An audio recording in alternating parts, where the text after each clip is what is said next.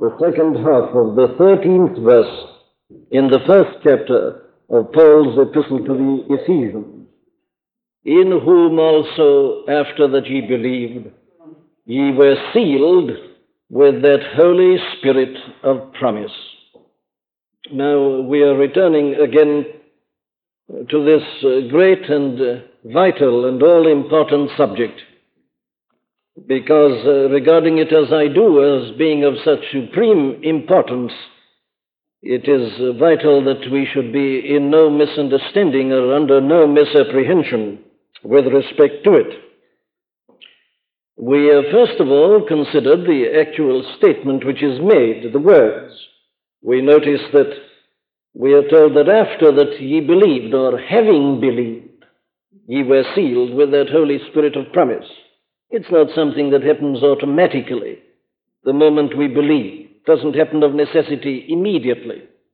It may happen almost exactly at the same time as conversion, but it may not. The two things are separate and are distinct. I am not postulating that there must be a long interval, but I am saying that they do not happen at the same time, and that the two things are separate and distinct.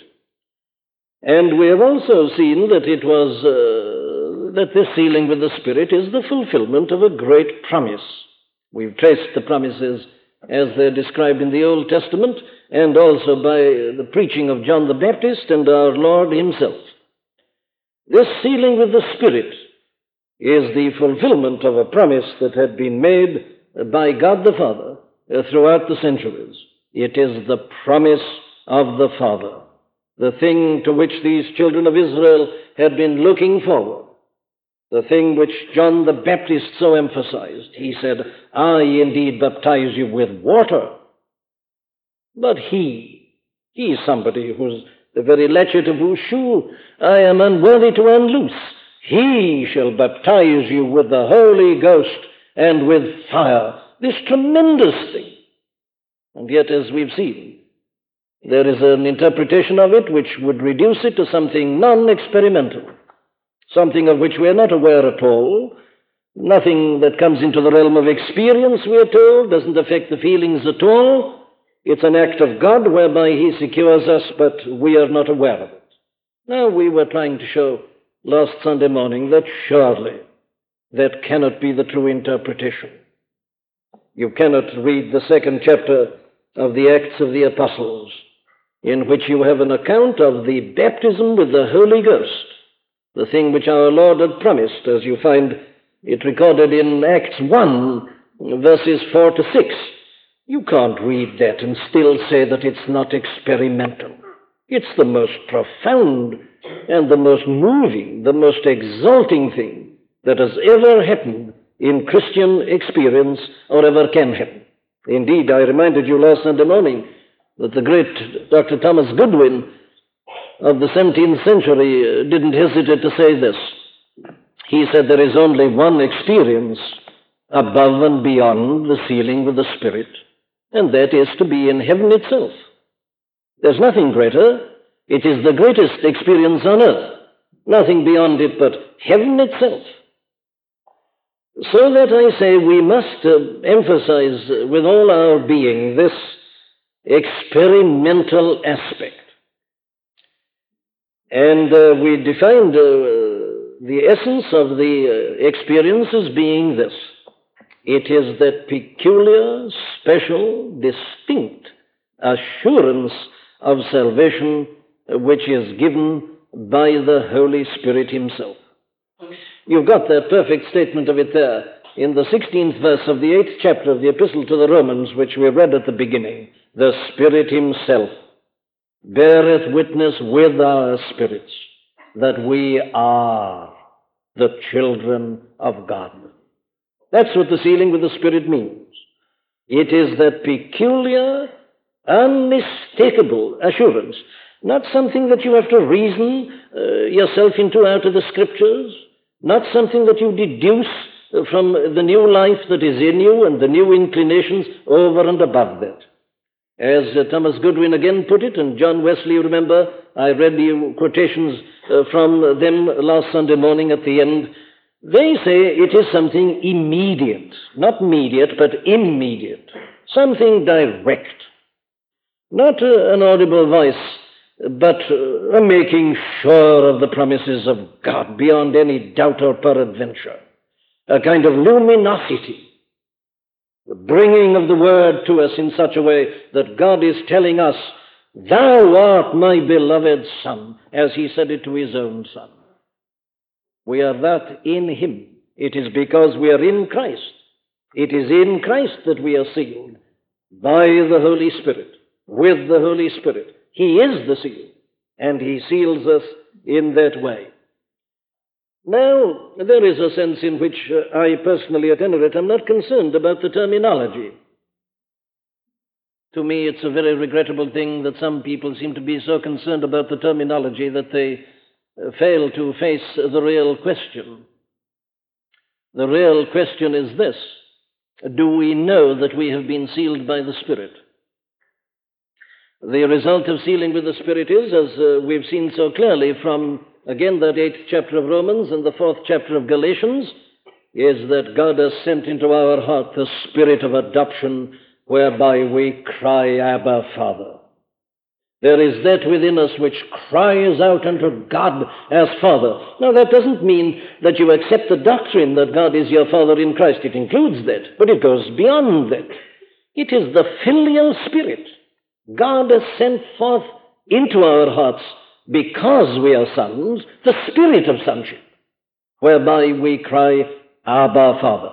So that, my dear friends, I would suggest to you that the question that ought to be uppermost in your minds is not a question of terminology, but the question of whether you have got the spirit of adoption, whether you really are crying, Abba, Father, from the depth of your hearts.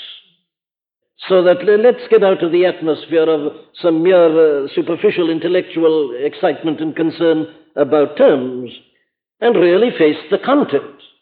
Terminology is finally irrelevant, although it's important. We should have ideas clearly in our minds. But it is the thing itself that matters. Look again, I say, at the second chapter of Acts. Look what happened to those Samaritans in chapter 8 of the Acts. Look at what happened to Paul. Having believed on the road to Damascus for three days, he was without this. Then Ananias visits him, and then he receives this. Look what happened to Cornelius and his family. Look at those disciples in Ephesus in the 19th of Acts. Read what the apostle says here. Listen to him asking the Galatians, Did you receive the Holy Ghost by the hearing of faith or by the works of the law? Which is it? Now, you know what happened to you, he seems to say. How did it happen to you? That's the question. Very well, then. We go on, therefore, with our description of this in order to bring this out still more clearly. The first uh, result of the sealing with the Spirit is this immediate, direct, blessed assurance that we are the children of God, that we are heirs of God and joint heirs with Christ. That's the thing the apostle is concerned about. He's writing about an inheritance which Jews and Gentiles have received in Christ. We are made inheritors, partakers in the inheritance together. And this is the sealing of it to us. It means that clearly and nothing but that. But there are certain other results that uh, happen at the same time, and here is one of them. In writing again to the Romans in the fifth chapter, in the fifth verse, the apostle puts it like this. He says, Experience worketh hope, and then he goes on, and hope maketh not ashamed. Because he says, the love of God is shed abroad in our hearts by the Holy Ghost uh, which is given to us. You notice the expression? The love of God is shed abroad in our hearts. It's comparable to that term in the second chapter of Acts, the Holy Ghost was poured forth. It's the same idea exactly. Not something vague and indefinite, but the love of God is shed abroad in our hearts so that we are, as it were, filled to overflowing with this love of God.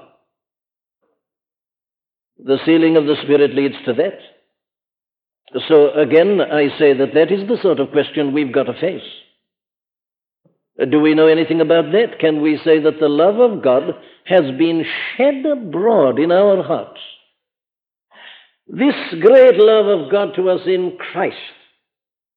Here it is, it's been poured into us by the Holy Spirit. That's a part of the sealing of the Spirit. And of course, another result, therefore, which it leads to is this. Listen to the Apostle Peter writing to Christian people. He doesn't know them, he calls them strangers scattered abroad uh, through various parts of the world.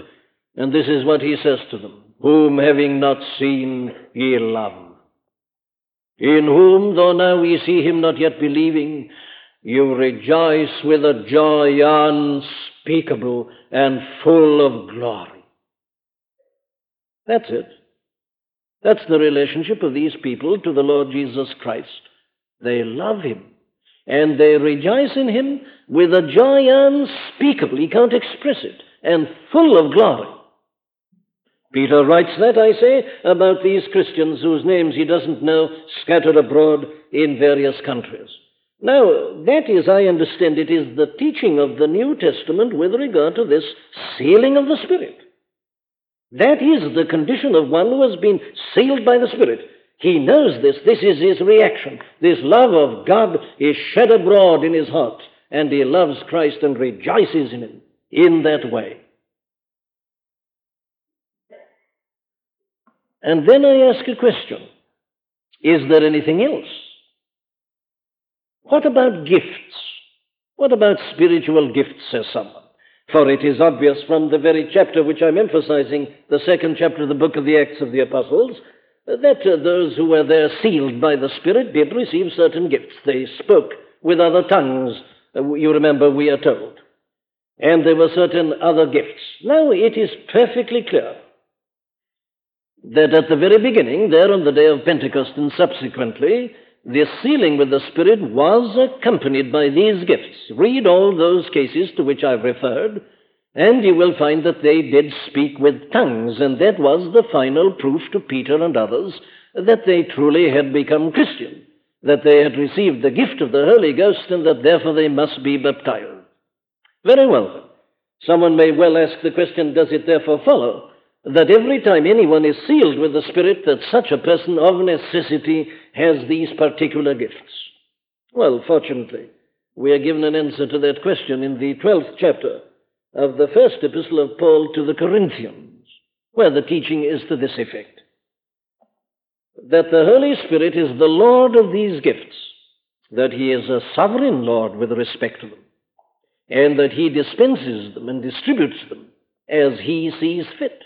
To one He gives one gift, to another, another gift.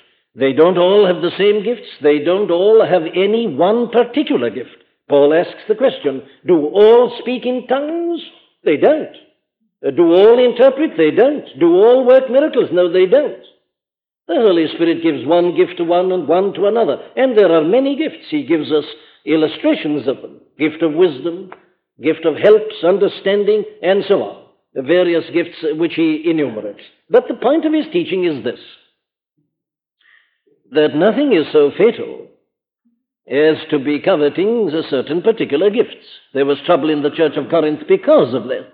The whole church of Corinth was apparently divided up into groups and segments because they were concerned about certain particular gifts.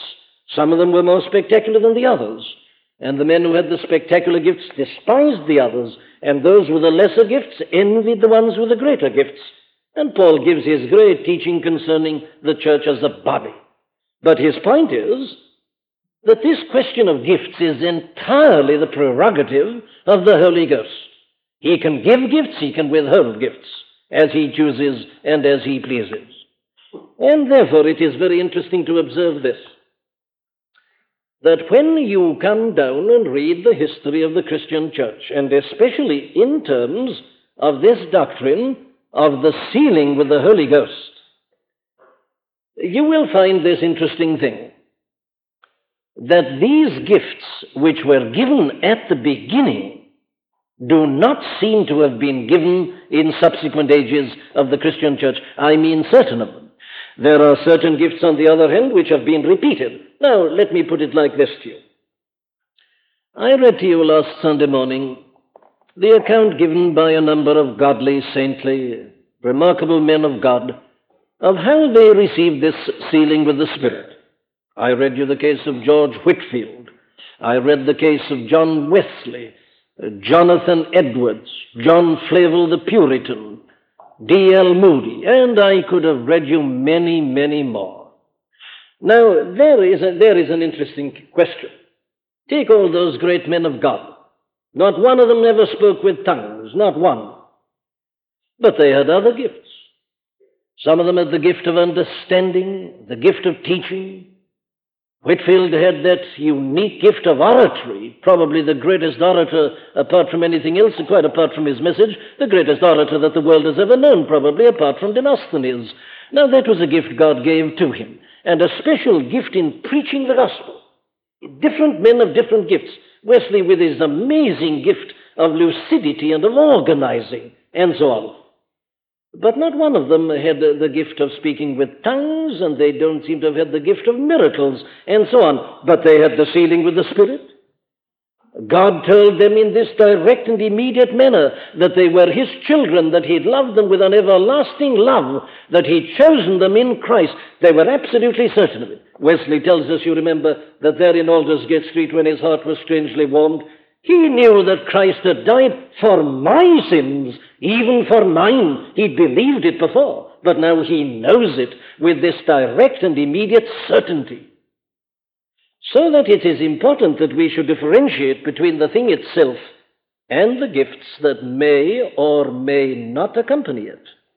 The thing about the sealing with the Spirit is that it seals the inheritance to us that it is an assurance of sonship.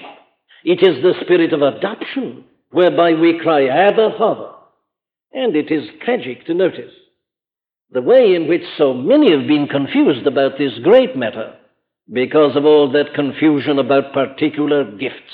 They're, they're afraid even to consider it because they know people who claim to have had this sealing with the Spirit, but who insist upon a particular gift. And thus they are robbed of the blessing. Well, now, I trust that it's quite plain and clear that uh, you must not of necessity postulate gifts, particular gifts, with the sealing itself. There may be gifts, there may not be gifts. There is always some gift, but the thing itself is the blessed assurance, immediate and direct, that we are the children of God. Therefore, my dear friends, I don't ask you whether you've spoken with tongues or not. What I am asking you again is this Is the love of God shed abroad in your heart? Are you rejoicing in Jesus Christ with a joy unspeakable and full of glory? Is the spirit of adoption in you? Are you crying out, Abba, Father? Have you got that direct certainty? Has that been given you? That you are a child of God and an heir of eternal bliss? That's the question. Now, it seems to me that it is in the light of this only that we understand the meaning of a phrase that was once used by our Lord, which has often perplexed people. Do you remember how just before the cross, our Lord, speaking to the disciples, said this to them? It is expedient for you that I go away. For if I go not away, the Comforter will not come unto you. But if I go away, I will send him unto you. You'll find that in the 16th of John, in the 7th verse. Now, what does that mean? Listen to these words. Observe what he says. Here is the Son of God standing amongst the disciples and saying to them, Don't let not your heart be troubled. Don't, don't be upset because I'm going. It's actually a good thing for you that I should go. Is that conceivable? Here he is, the Son of God, with all knowledge, and he was teaching them. He was always there to advise them, tell them what to do and what not to do. He was able to give them power to preach and to cast out devils. And as long as he is with them, they're happy and so on, but he's going, and he says, It's a good thing for you that I should go. And it seems to me there's only one adequate explanation or exposition of that and that is this sealing with the Spirit. The fact is that after Pentecost, these disciples were more certain of him than they were when they were actually looking at him with their naked eyes. They were more certain of him. They knew his doctrine better. They had a fuller understanding. They were filled with his own spirit and with his love. It was expedient for them. It was a good thing for them. And you and I are meant to be in the same position. We are in a position in which it is better for us to be as we are than if we were actually alive when our Lord was here in the days of his flesh. And the question is, are we? Have we got that understanding?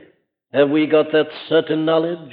Have we got that love? That's the result of the sealing with the Spirit.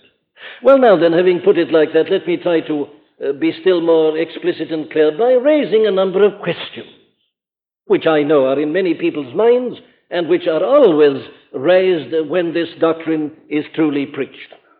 May I say, in passing in brackets, that what I am expounding to you is no new doctrine. It's a measure of the ignorance of modern evangelicalism to regard this as new. I've been trying to show you that this is the great doctrine specially committed to the Puritans of the 17th century. John Wesley said many times that he did believe that God had really raised up the Methodists very largely to preach this very thing, this doctrine of assurance. And you remember he believed it so intensely that at first he tended to say that if you hadn't got it, you were not even a Christian at all. He modified that later on, but it was the peculiar doctrine, this blessed assurance of sonship, which is given by the sealing of the Spirit. It is only, alas, since about the middle of the last century that that other conception with regard to the sealing came in, which regards it as something outside the realm of, consci- uh, of, of consciousness and of experience. Very well, then let me raise some of the questions to try and dissipate uh, this confusion. The first question is someone might ask, what is the relationship of the conversion experience to this sealing with the Spirit? Because uh, it may be argued that when a man is converted, he is given a rest of soul. Being justified by faith, we have peace with God. Now, what's the difference, someone may ask, between that and this sealing with the Spirit? Because when a man has this rest of justification, he knows that his sins are forgiven. He's given a sense of peace and of quiet. Isn't that the same thing? Well, the answer is no. The sealing with the Spirit goes well beyond that. The man who is justified by faith is a man who believes the Word and believes the teaching of the Word. And he is given, as a result of that, this kind of rest and of satisfaction.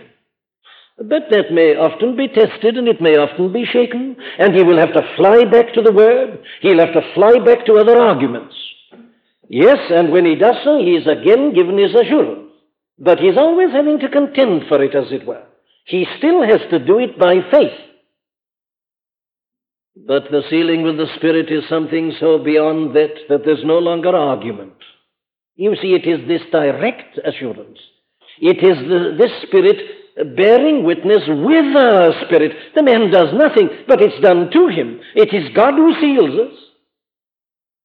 And we are aware of it. I was reading the other day a very beautiful illustration to bring out this aspect of the truth, uh, which uh, was used by the saintly and the godly Richard Sibbes, another of those great Puritans of 300 years ago. He used to preach here in London, in Lincoln's Inn, and he was known as the Heavenly Dr. Sibbes. Well, the Heavenly Dr. Sibbes used a little illustration like this.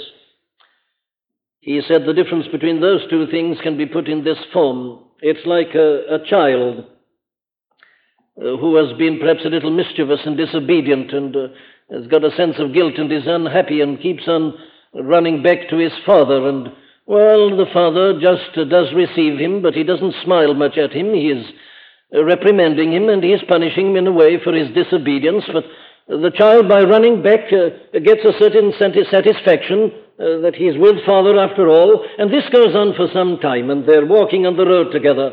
And the child closes up to the father and touches him, and the father goes on and just looks at him, and then after a while, the father takes hold of the child and lifts him up and fondles him in his arms and showers his love upon him. That's the difference. Yes, without the sealing of the Spirit, you can know that your sins are forgiven, but not in this way. This goes beyond it. This is God, uh, if I may so express it, enduring us. and showering his love upon us, overwhelming us.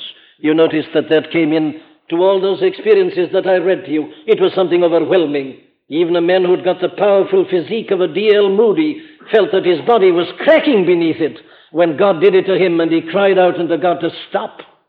He was afraid that it would actually kill him. That's what it means. That's the difference. Very well, there's one question. Let me go on to another. I've already hinted at it in passing, but it's so important that I return to it. Its relationship to sanctification. Now, there are many people who've become confused about the sealing of the Spirit because of this unfortunate confusion of it with sanctification. It's so often been confused with this. Uh, you are familiar with the teaching that does so. And there are some who say, well, I've tended to avoid this whole doctrine of the sealing with the Spirit because I've only known people who talk about eradication uh, mentioning it. And they say, I don't believe in their doctrine of eradication because I could see that sin was not eradicated in them. And uh, there they are, they say, I've rather have been afraid of it all because it's been put in connection with sanctification or eradication or a clean heart or perfection or something like that. Now, the reply to that is this there is no direct connection between the sealing with the Spirit and sanctification. The Apostle Paul, in this section of the Epistle to the Ephesians, is not touching the doctrine of sanctification at all. He hasn't come to that. All the Apostle is doing in this whole section from verse 1 to 14 is to tell us what God has done to us in Christ. He's showing us our position. He is later going to deal with sanctification. But here, he hasn't started with it. He's not interested in it. What he's interested in at this point is our inheritance, our sonship, our relationship, the certainty of the ultimate arrival. So that I say to bring in sanctification here is to confuse counsel and to confuse our terms. It therefore, I say, has no direct connection with the question of sanctification. Paul says it is something that has happened to these people. And therefore, it is not something which is continuous as sanctification is continuous. Now, I think that about two years ago, when I was preaching on the whole question of sanctification here on Sunday mornings, I put the relationship between this experience of sealing and sanctification in this form. I said it is the relationship of showers of rain and sunshine to the seed that has been planted in the earth. Look at it like this. There is a farmer, he's plowed his land, he's harrowed it, and then he's put in the seal, and then he's rolled it over, and then he leaves it. And weeks go by and you see nothing at all. And you say, well, is there any seed there? Was there any life in that seed? Because you don't see anything. Well, nothing happens at all. Then it begins to appear beneath, above the surface, just sprouting and appearing. And then it begins to grow just a little. You look at it day after day, you say, well, surely the life is gone. It's, this crop is dead. Nothing's going to happen.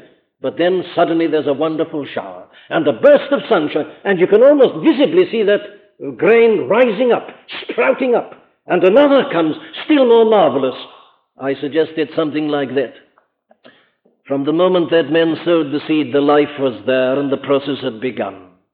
The moment a man is born again, sanctification has already started. Sanctification is not an experience to be received. Sanctification is the working out of the life of God in the soul. It starts from the moment of rebirth. It's bound to. You can't have the life of God in you without its being active. Ah, yes, but it may appear to be quiescent. But then this blessed experience is given the shower and the sunshine. And of course, it has an effect upon one's sanctification. It isn't sanctification, but it has an effect upon it. The rain and the shower haven't got the life, the life's in the seed. Yes, but they greatly promote it and stimulate it. So does this experience. In other words, I can put it in this form sealing with the Spirit promotes sanctification. It doesn't guarantee it of necessity. It isn't the same thing. So that I'm going on to make this statement, which may surprise you. It is possible for a man who's had this amazing experience of sealing with the Spirit to become a terrible backslider. It's often happened. A man who'd been sealed with the Spirit, he falls back. He becomes a serious backslider. He still remembers what happened to him. He can't get away from that. There are men who will tell you in their experiences that it was that alone that kept them sometimes even from suicide. They, they knew this, though all arguments seemed to be against it. This was the thing that remained. So you see, it doesn't guarantee a continuance in a sanctified life, not at all. The poet Cowper, I think, helps us at this point. He says, Where is the blessedness I knew when first I saw the Lord? Where is that soul refreshing view of Jesus and His Word? He'd had it, but he'd lost it, as it were. But he'd had it and he'd never forget it, you see. It's something you can look back to. It is an experience. That's why I'm emphasizing this. It was the thing that held poor Cowper when he was on the verge of lunacy. This sealing of the Spirit which God had given him and which God repeated to him in His mercy and in His grace. So there is the relationship of this experience uh, to sanctification. We mustn't confuse it with sanctification. This has nothing to do with sanctification. And my little booklet was about sanctification, not about sealing with the Spirit. Christ our sanctification doesn't deal with sealing with the Spirit. It wasn't meant to. It was meant to deal with sanctification, and its argument is still valid and is still true. The two things must never be confused. Well, let me go on to another question, which is often asked, and it's this. You read out to us, says someone, the experiences of those saintly men. And you told us how John Flavel, during the best part of a day, didn't know where he was. He was so enjoying this visitation of God that he even forgot his wife and children in his ecstasy. Are you saying, says someone, that uh, we have not been sealed with the Spirit until we've had some overwhelming experience like that? Well, of course I'm not. The intensity of the experience may vary considerably. But, and let me emphasize the but, I am saying this, and the doctrine compels me to say it. This doctrine is, this experience is unmistakable. The intensity may vary, as the intensity of any experience may vary. Our appreciation of music varies. Many people may have an appreciation of music, but it isn't always with the same intensity. Our appreciation of beauty and of flowers isn't always the same. I may like flowers, but I may not be able to say, to me the meanest flower that blows can give thoughts that too often lie too deep for tears. I'm not a Wordsworth, but I still appreciate beauty and flowers. The intensity may vary. But God forbid that anybody should interpret that statement as meaning, ah, very well, then, uh, though I may be uncertain about this, I can still claim it. No, you can't. It is certain. It is unmistakable. There's no question about that. I have emphasized this repeatedly, and I must say it again in this connection. If you're only having to persuade yourself about this thing, you don't know it. It is of the essence of this thing that it is unmistakable, that it is given, that it is God telling us through the Spirit.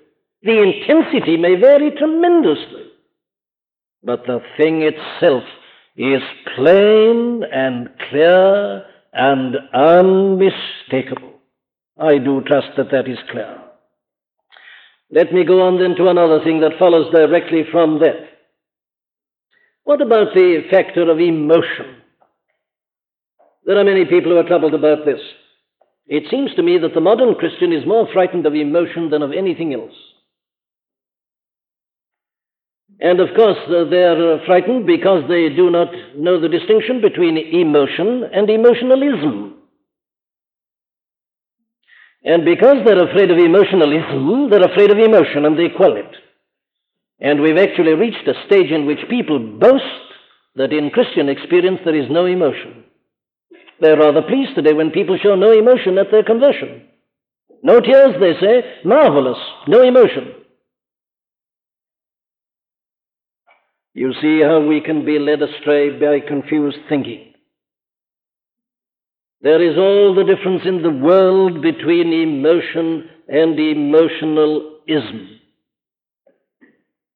Is it conceivable that anybody can be told by God directly that he is God's child and feel nothing? And feel no emotion?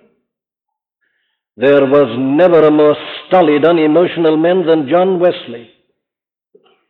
He was a typical logician, a man who was not emotional by temperament and who distrusted it. But after what happened to him in Aldersgate Street and his heart was warm, John Wesley knew what it was to have a glorious emotion. It is impossible to believe that God can speak thus to my soul and I'm not moved to the very vitals of my being. Yes, but uh, someone says, what about all these excesses? What about all the fanaticism? What about all the phenomena? Are you asking for disorder? Aren't you tending to encourage disorder? Uh, they say, I read accounts of revivals, revivals taking place recently. I read a booklet which uh, tells me this is that, and I see strange phenomena, and I don't like that sort of thing. I'm frightened. Wait a minute, my friend. When God visits the soul, it is the most overwhelming experience that one can ever have. And it is not surprising that sometimes the physical frame can't stand it. I've reminded you of Moody, who felt that even physically he was breaking down. Well, it's not surprising that sometimes when the Spirit of God enters into people in such power, that for a while they really do lose their self control. It doesn't trouble me at all. If you're in any difficulty about that, the best advice I can give you is to read a great book by Jonathan Edwards called The Religious Affections, on the nature of the religious affections. Unfortunately, it isn't in print, but you can get it. Jonathan Edwards, you see, passed through that great revival in Northampton in New England in 1735 and afterwards, and there were strange phenomena, and people were troubled about these. They said, Is this a real work of the Spirit, or is it a counterfeit? And Jonathan Edwards has answered that question in that mighty volume. I'm summarizing it you by putting it like this. It is not at all surprising that when the Spirit of God thus enters into a man's soul in power, that unusual things should happen, that the balance of a man may be upset temporarily. I'm not justifying that, I'm simply explaining it. So I say, don't be afraid of that. And remember always that at such a time the devil is present and he is anxious to produce counterfeits. He turns people's attention to the phenomenon, to the experiences, and to the excitement. And there are some poor people who simply look for ecstasy and for excitement, and they get it. And they get it from the devil. It has nothing to do with this. Well, what's the difference, says someone? Well, there are certain tests that can always be applied. The true emotion produced by the Holy Ghost always leads to humility always leads to reverence, always leads to a holy love of God. Ah, man may sing, he may shout, he may dance. That doesn't persist. That's the temporary, because of the weakness of the body. But what is permanent and what proves the reality is that the man is filled with a sense of awe. He's been near the majesty of God and is humbled. There is a humility. You remember that several of them told us in their experiences that they very rarely spoke about it. They didn't stand and boast. There was no boastfulness. No, no, the thing was too sacred almost to be mentioned, they say. But there it is. It leads to humility. And it leads to that love of God and that rejoicing in Christ with a joy unspeakable and full of glory. It must do that because it is a revelation of this. It's a seeing something of the height and the depth and the breadth and the length, and to know the love of Christ, which passeth knowledge. And it's impossible for anyone to have that without at one and the same time being moved to the very vitals of one's being and yet humbled and having a sense of awe and of reverence and above all this love of God. Well, let me summarize it in a word by putting it like this. No man ever knew more about this kind of thing than the Apostle Paul himself. And you see how he is moved by it. Paul was moved by a grand emotion. You can't read his letters if you're a Christian at all without being moved yourself. Unless you've ever wept as you read some of them. Unless you've ever felt like praising God, well, I say you must be ignorant of these things. The man was moved. The very name of Jesus Christ could move him and make him forget his argument and forget his own logic for the while. He bursts out into a hymn of praise and of thanksgiving, and yet, you notice his constant humility, his self depreciation, his self abasement. You notice his burning, passionate love. You notice his reverence. You notice the order. There it is, in one and the same man. He was lifted up into the third heavens on one occasion, and he didn't know where he was exactly. You know, that's a part of it. These men all describe this. And yet, here is the teaching, the incomparable teaching, and the balance, and the wisdom, and the understanding. Oh, my dear friends, let us be careful, lest in our fear of some excitability and emotionalism, and some strange enthusiasm and some odd phenomena, let's be very careful, lest in our fear of that we may be guilty of quenching the Spirit, and thereby robbing ourselves and others of this wonderful blessing that God has for all His people. Even yet, we haven't finished with it because I still have other questions which I postpone until next Sunday, God willing. Somebody wants to ask, is it meant for all then? Did all the first Christians have it? Should I seek it?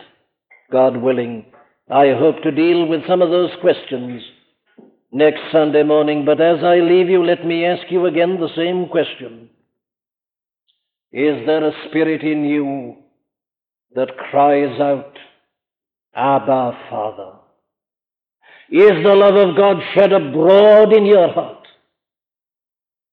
Do you know, beyond argument, beyond having to convince yourself, that you are a child of God and a joint heir with Jesus Christ? That is the sealing of the Spirit. Amen.